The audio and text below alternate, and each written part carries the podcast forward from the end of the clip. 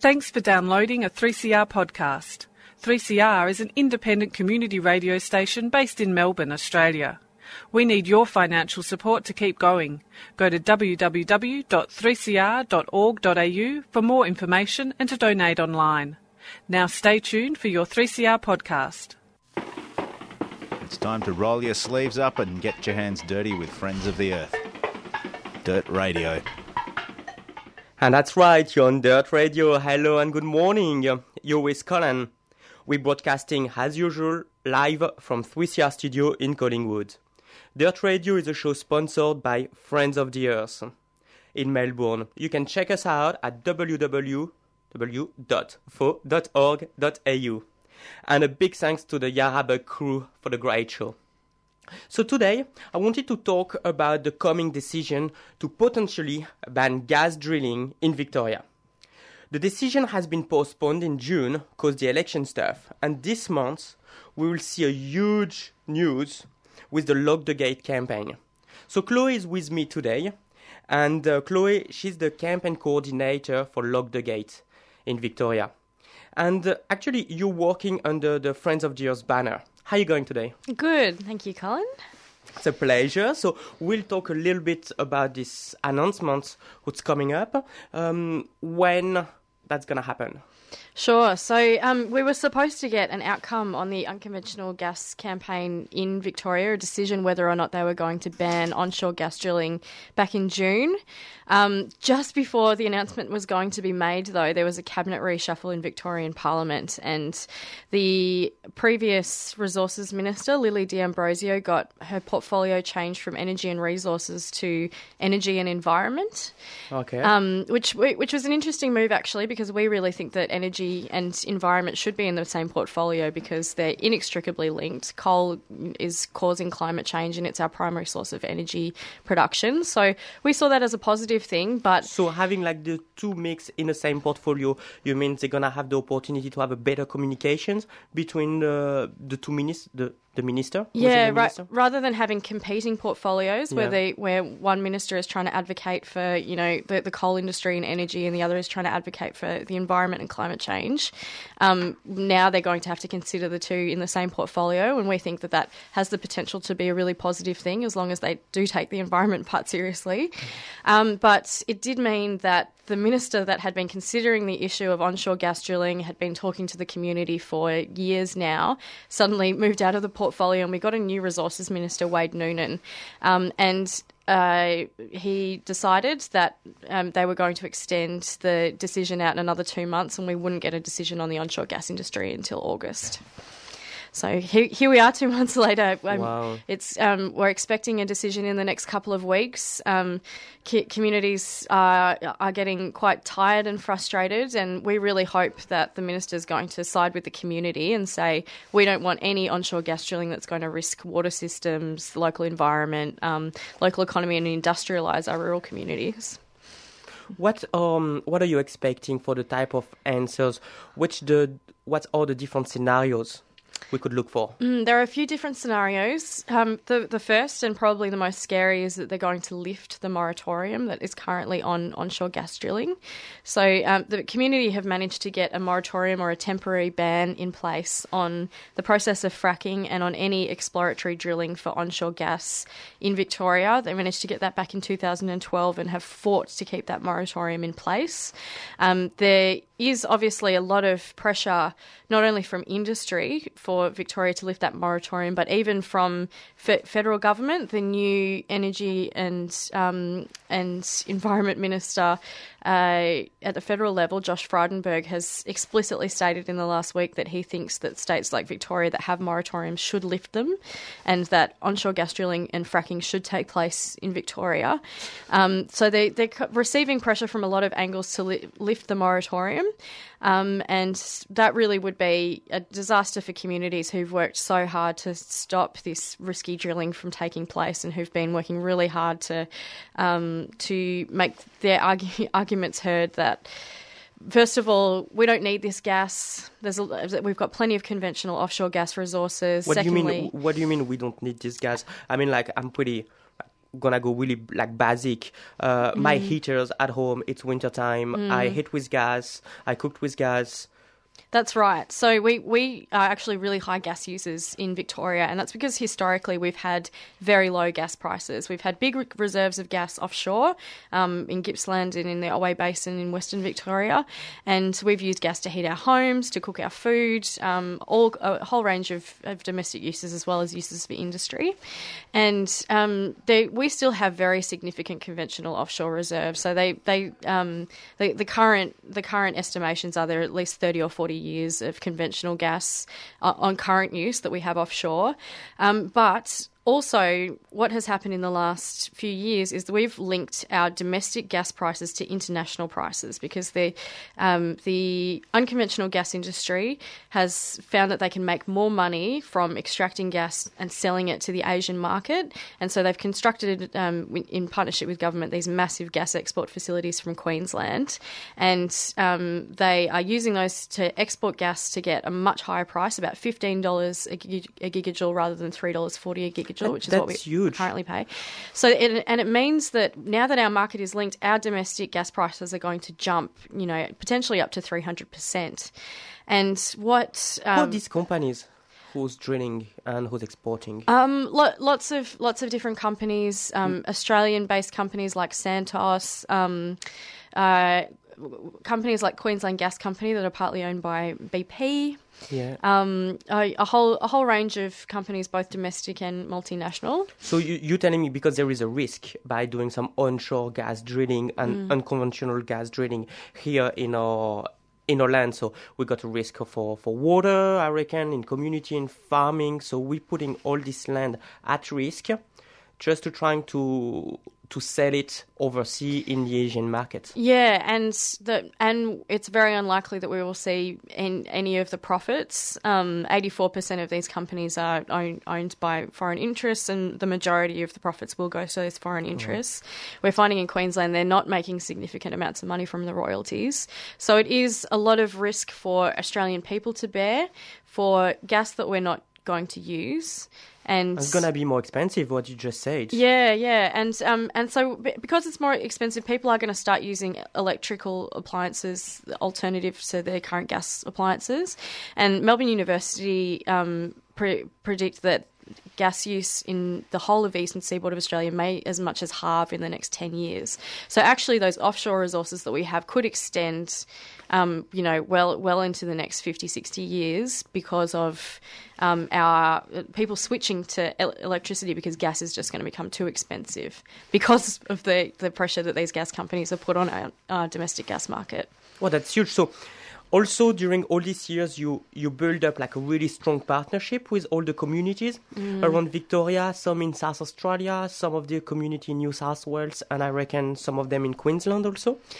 If a ban happens, uh, what's your plan to keep this like incredible partnership keeping strong? Mm, so the, these we've got 75 communities that um, have declared themselves gas field free, and these ki- communities have been working very hard um, to mobilise, really comprehensively mobilise the people in their community in opposition to this onshore gas drilling. It's been an absolutely amazing community movement. I think probably one of the biggest community movements Victoria has and Australia has ever seen. Um, and they are advocating for a ban. We really want a ban on all onshore gas drilling. We don't need the gas. The risks are too great to communities, um, and they, we we want the um, the government to prioritise the environment and farming and rural industries. And um, yeah, it's going to be really interesting if we do get a ban. In the case that we do get a ban, what happens to those um, co- community groups now. They've um, got all of these amazing skills in grassroots campaigning. I think they're very keen to use them to try and um, to try and uh, address other issues in their communities. Uh, we really want to. We really hope that if Victoria gets a ban, it's going to help the unconventional gas campaigns in other states. About um, 90% of the Northern Territory is currently covered in licenses, and massive areas of Western Australia are covered in, in shale and tight gas licenses. And they could be fracking right across those areas that have very low population density.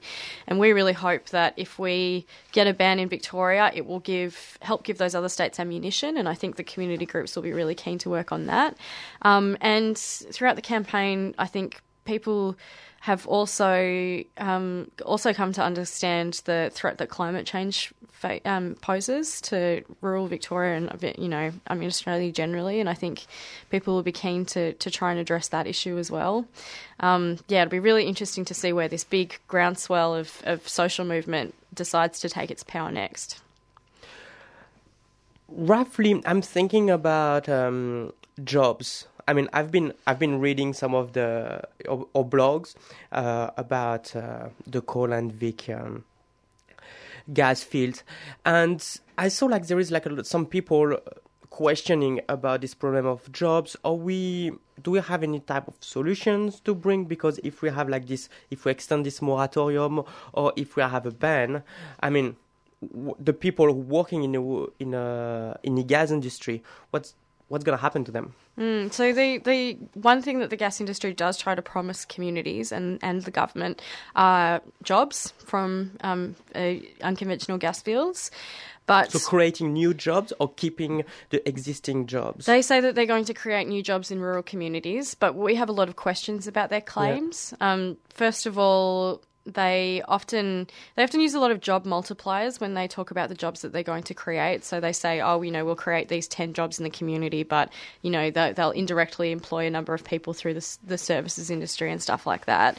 Um, so they they have quite high jobs claims for the industry, but um, when you drill drill down to those figures, only about twenty thousand people in the whole of Australia are currently employed by the oil and gas industry, and it's actually less than Bunnings in the entire oil and gas industry, onshore and offshore in Australia at the wow. moment. Um, we don't think mo- most of these jobs are very highly skilled and um, they don't employ local people very often. And um, and the the construction process. Most of the jobs are in the construction phase of the industry, and Queensland is going to finish their construction phase around the time that Victoria would start if they lifted the moratorium. So what we'd actually see is a whole heap of fly in, fly out workers coming to Victoria for the construction phase, which is only about you know two years long, flying back, and and there there might be a small bubble where there's more action in these rural communities, but it won't be employing local people. When the construction phase ends, um, the you know these towns will become deserted, and um, yeah, there's a lot of a lot of um, a, a lot of concern about how that kind of uh, mining development actually disrupts existing local economies that are based on agriculture and service industries and that kind of thing. Even um, tourism. Yeah, and tourism as well, for sure. Because yeah. I can like the one of the big problem also I think in uh, in Queensland in the, all these places like there is a lot of trucks, a lot of movements, a lot of dust.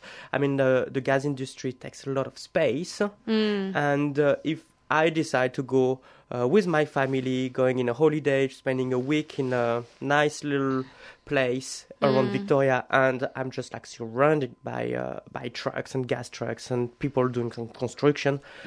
I might decide maybe to postpone my holidays yeah, or to go somewhere else. Very much changes the nature of, of the area. And we are talking about the Great Ocean Road. We're talking about um, areas of Gippsland that are very popular with tourists. And we would we would be potentially making that sacrifice of, of um, tourism while while there was that, that level of activity there. And um, and yeah, I think I think that's a big concern. How long this industry? So you say the, the construction phase is going for roughly two years. Yeah, and after how many years do they do the exploitation? Uh, so the uh, an average gas well can last somewhere between ten and thirty years. I think they usually last in their production phase. Yeah, and we're talking conventional. No, unconventional. Yeah, and they can they can be fracked up to about nine ten times.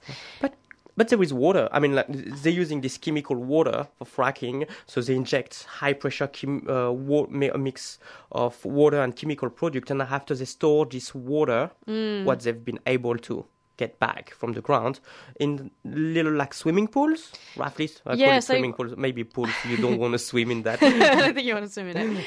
Um, but yeah, so wastewater is a massive issue. They have to yeah. use, uh, you know, uh, huge amounts of water, sometimes up to um, 30 million litres per well per frac. And um, that water can contain fracking chemicals in it, but it can also contain chemicals that naturally exist in the geology that the fracking process releases. They don't know what to do with that uh, wastewater a lot of the time. Um, a lot of the time, um, you know, your traditional water treatment processes like reverse osmosis and that kind of thing won't actually extract a lot of the harmful chemicals. Are Um, we storing it at the moment? What's going on in I, I- I think I think Wales? that there are big problems in Queensland and New South Wales with figuring out what to do with that wastewater. There's been cases where um, AGL in um, New South Wales were found to have illegally dumped it in the Hunter um, Hunter Valley sewage system. Of course, um, yeah. people who surprised people who like found that. them dumping water in creeks, wastewater in creeks, and um, using it for dust suppression on roads, and uh, all of these create uh, pathways for these chemicals to enter the water system in different ways that could be harmful to the community in the future. in the future and right now. Yeah. I mean, like the Hunter Valley, it's full of, it's a big vineyard. I mean, Mm. like most of 80, 90% of our Rieslings are coming from the Hunter Valley. It's a beautiful vineyard region and it's been fracked at the moment Yeah, for just to send gas overseas. overseas Yeah, and make our price. Oh, it's incredible. Mm. yeah. Anyway, And um, I, I mean, all, all kinds of agricultural projects and grapes, especially, are very sensitive to air pollution. I know, and there's huge, there's huge amounts of air pollution involved with the industry as well because you have to be. They, they release gas from these wells, they um, flare and um, create a lot of air pollution in the process that that can potentially damage not only people and animals' health, but um, yeah, food products as well. is there, do they have like any, um, authorization. For example if you got some cattle like imagine like we got uh, some uh, some fracking happening in uh, in western victoria and you got all these like cattle and sheep uh, hanging around. Is, can they just hang around the well like that or do they have like a certain perimeters Um, so usually the, the well is kept in, in in a in a cage more or less to stop animals from from entering the uh, those holding ponds that hold the wastewater, for instance, and the and the gas well areas. But people do have. Be, um, I know that there are properties in in Queensland um, that do have livestock on the same property as the gas wells, but pe- people have big concerns about that. Um, in Australia, you have to you have to sign a complicated document called a National Ven- Vendors Declaration when you have livestock to say that you can prove. Um, or or you make this declaration that your livestock haven't been in contact with any dangerous chemicals, Oh, and we don't think that you can sign that document in good faith if you have gas wells on your property because you just don't know what chemicals your animals could be exposed to either through water spills or um, air pollution. Exactly. Yeah, and I have, I'm uh, as a consumer, I want to be sure that uh, the the meat I would eat or the crops I would eat, you know, it's been like well produced. Yeah, and away from away from carcinogenic and dangerous chemicals. How are we going to be able to to follow and to know what's going on? If we're gonna have a moratorium, a ban, or if they're going ahead? Yeah, I think it, it's it would be really great if you can follow us on social media. Our Twitter account is um, at Gasfield Free Vic.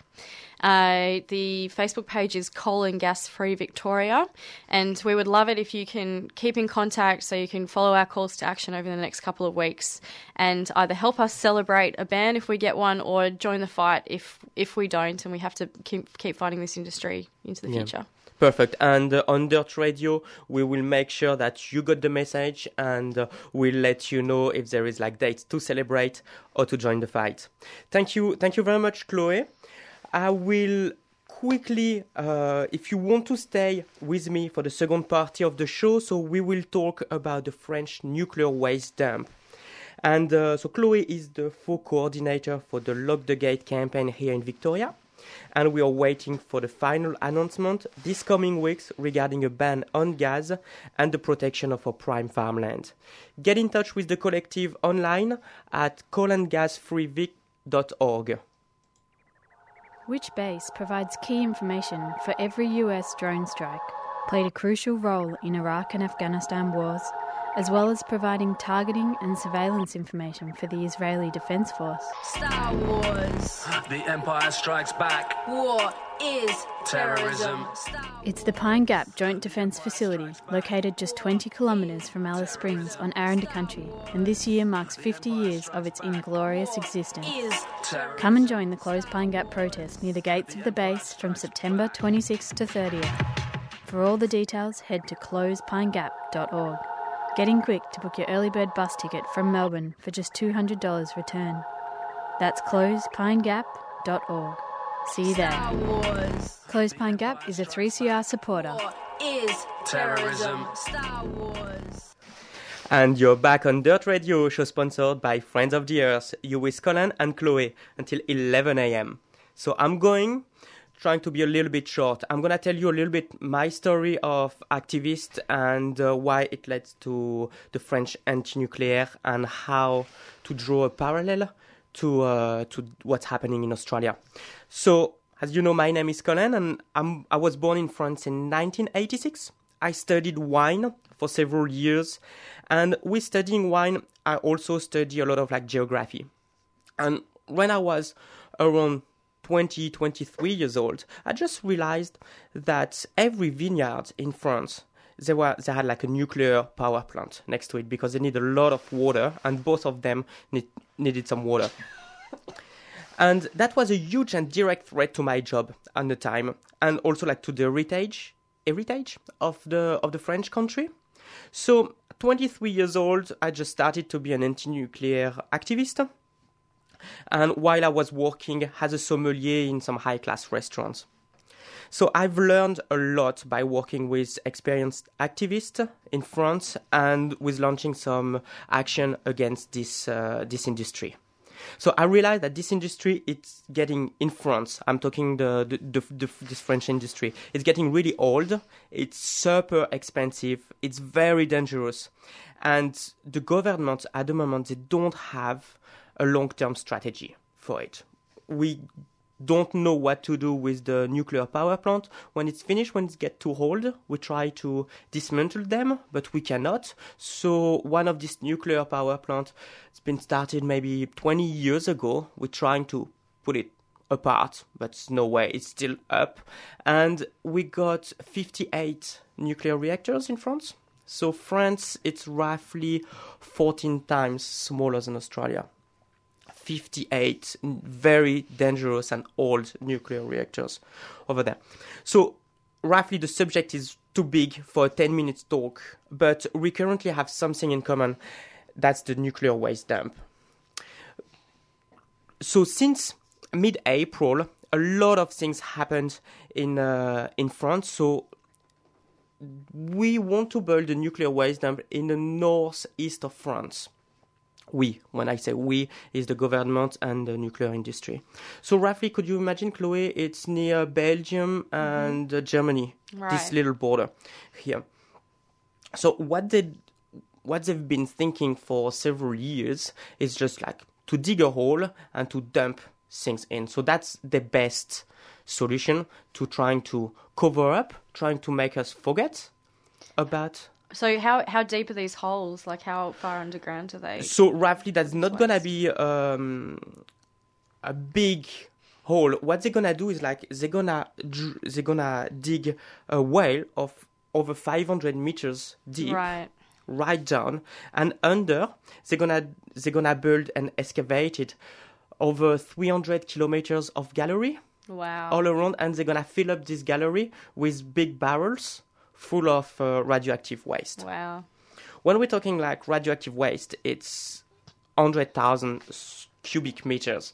It's massive. It's nine, over 99% of all the French radioactive waste. And it's like high, very highly dangerous and medium dangerous. Wow. It's pretty, pretty tough. So we want to have this dump going for over 100,000 years. Right. That's huge. 100 100,000 years.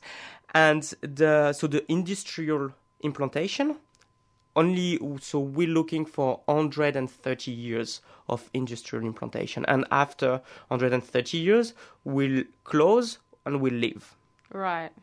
And they expect that they can they can guarantee the safety of that for a hundred thousand years. So we're saying no, they're saying yes.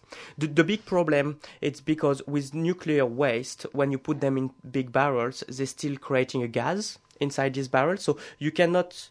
It's super dangerous. So you cannot have the barrels uh, permeable.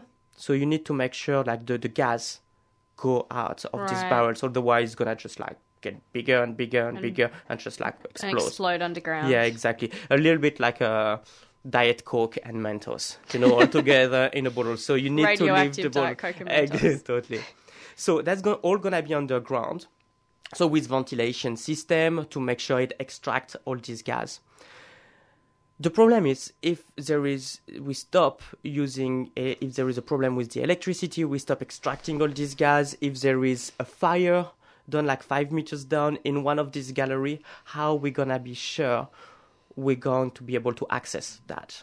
It's gonna be really high, high level radioactivity. Humans cannot go there. Even cameras, drones, it just explodes because the radioactivity is too high.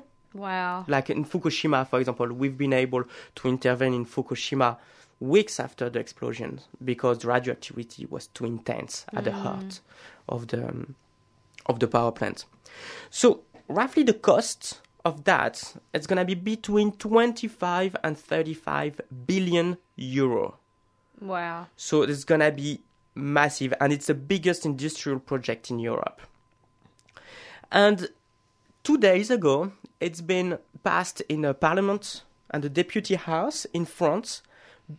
At the moment in France, it's summer. It's like the big summer holiday. We just had the the Euro soc- the soccer cup just finished. Everyone's And- out partying. Exactly, and ministers and everyone. Only 20 deputy on over 200 deputy voted to pass this project. So on. 20 members of parliament. 20 members of parliament, mm. exactly. Just like pass this project without asking anyone, without putting any amendment for the for the project, and saying yes, we'll go ahead, Wow.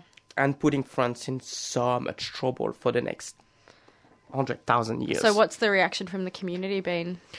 so like the reaction it's been fighting for a while now um, at the moment there is occupation of uh, forest because it's of course the same thing they go they want to do in australia they're going in remote communities small tiny villages and they're going to put their Right. the crab there so there is big occupation of forest up there and bringing a lot of people up there. So they started like to build walls all around to trying to stop people coming in and building like non-violent direct action. Right, to stop the project going ahead. Yeah, exactly. Wow. So at the moment, it's really like a mass protest on the site to trying to stop them.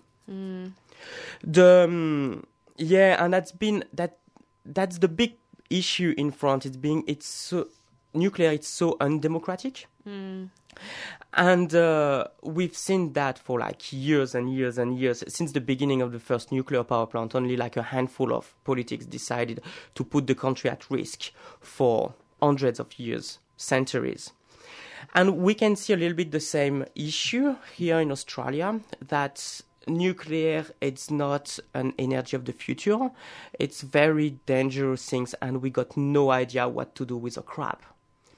And at the moment there is a big um, inquiry about and they even picked up the site for for nuclear waste dump here in Australia In South Australia. in South Australia, near the Flinders. And they got no idea. In France, I'm telling you, it cost between 25 and 35 billion euro to organize a waste dump, something trying to make it a little bit organized. Hopefully, they, they're not going to blow everything up. But mm. here in Australia, they got no idea what they're gonna do. They don't have the money. South Australia, where is they going to be able to find 20 billion dollars just to build a nuclear waste dump? Yeah, right. So, um, and the the nuclear waste dump they want to build here in South Australia is even far inferior to the to the one that they're proposing in France. Is that right? Could you say that again? Uh, it's um, it's not nearly not nearly as um, advanced in the safety technology. Oh no, not at all. They got no idea. I mean, it's really like a type of a redneck style, you know, like dig a hole and dump. uh, Cowboy- cowboy nuclear and- waste dumping. Oh, man. yeah, totally. Just like yeah, dig the hole, dump the washing machine in, and just like cover it up. Exactly this type of process. And that's not going to happen like that. And we need here in Australia to be really aware that's a dangerous thing. We need to think ahead. We need to have the community support with us, and we need to to understand properly the implication of this type of decision. Right. Okay, thank you, thank you very much, Chloe. Uh, we're running just on time, so that's it for Dirt Radio for another week. Uh, we'll be here next Monday. Don't forget that Dirt Radio is affiliated with Friends of the Earth in Melbourne. You can go to the website at www.foe.org